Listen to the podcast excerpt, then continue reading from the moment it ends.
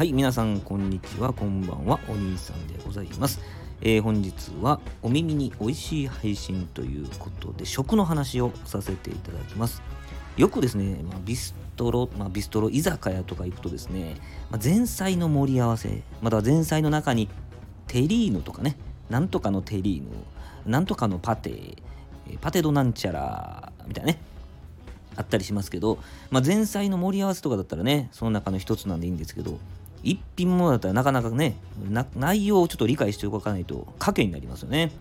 まあ、今日はですね、えーテリーヌとパテ何が違うの？っていうところ。まあ、知ってね注文するのと知らずに食べるのとではまた違いますのでちょっとお話ししていきたいと思うんですけども。えっと写真載ってますのはこれパテです。えー私大好きなパテ・ド・カンパーニュなんですけどこのパテというのはですねあの肉類をですね、まあ、ミンチして本当の意味は意味はですねあのパイ生地。パイ生地で包んで焼くという風なものだったんですね。でも最近はですねもう包まパイ生地で包まないのもねありましてあのーまあ、テリーヌの型のようなものに入れてね焼き上げるというもうそれはもうテリーヌでもあってパテでもあるやんというねいうものになりつつあるしもう練って詰めて焼いたものみたいな形に、ね、なってます。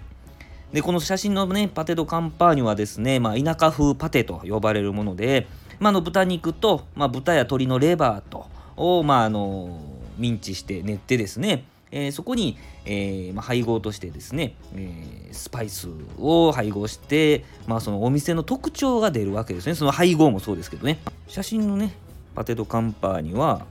えーおつまみとして買ったものなんですけどね、えーパテ・ド・カンパーニュ大好きです。まあ、これがパテですよね。もともとの意味はパイ生地で包んで焼くです。で、えー、片やテリーヌはですね、あテリーヌ型に入れて、えー蓋して焼いた、作ったらもうテリーヌなんですね。ただまああの種類は肉に限らずね魚もありますよね魚白身魚もありますし、えー野菜のもありますなんかムース状にしたものもありますよねまああの本当に幅広く何々のテリーヌをね、えー最近あのデザートとかでもありますよね、えーテリーヌショコラとかね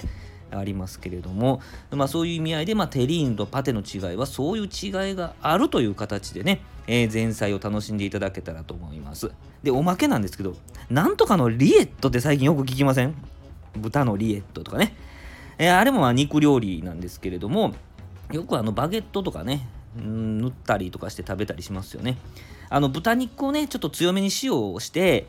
えー弱火で煮てで冷まして、まあ、ペースト状脂肪とかがペースト状になるまで、あのーになってから出す提供するものですね。なので、ね、弱火でゆっくりゆっくり煮て崩して形を崩していってそれから冷やしてペースト状になったものみたいな形なのであの先のね2つとの違いは焼いてるかコトコト煮てるかというふうなそんな違いがありますので、えーメニュー見た時にね、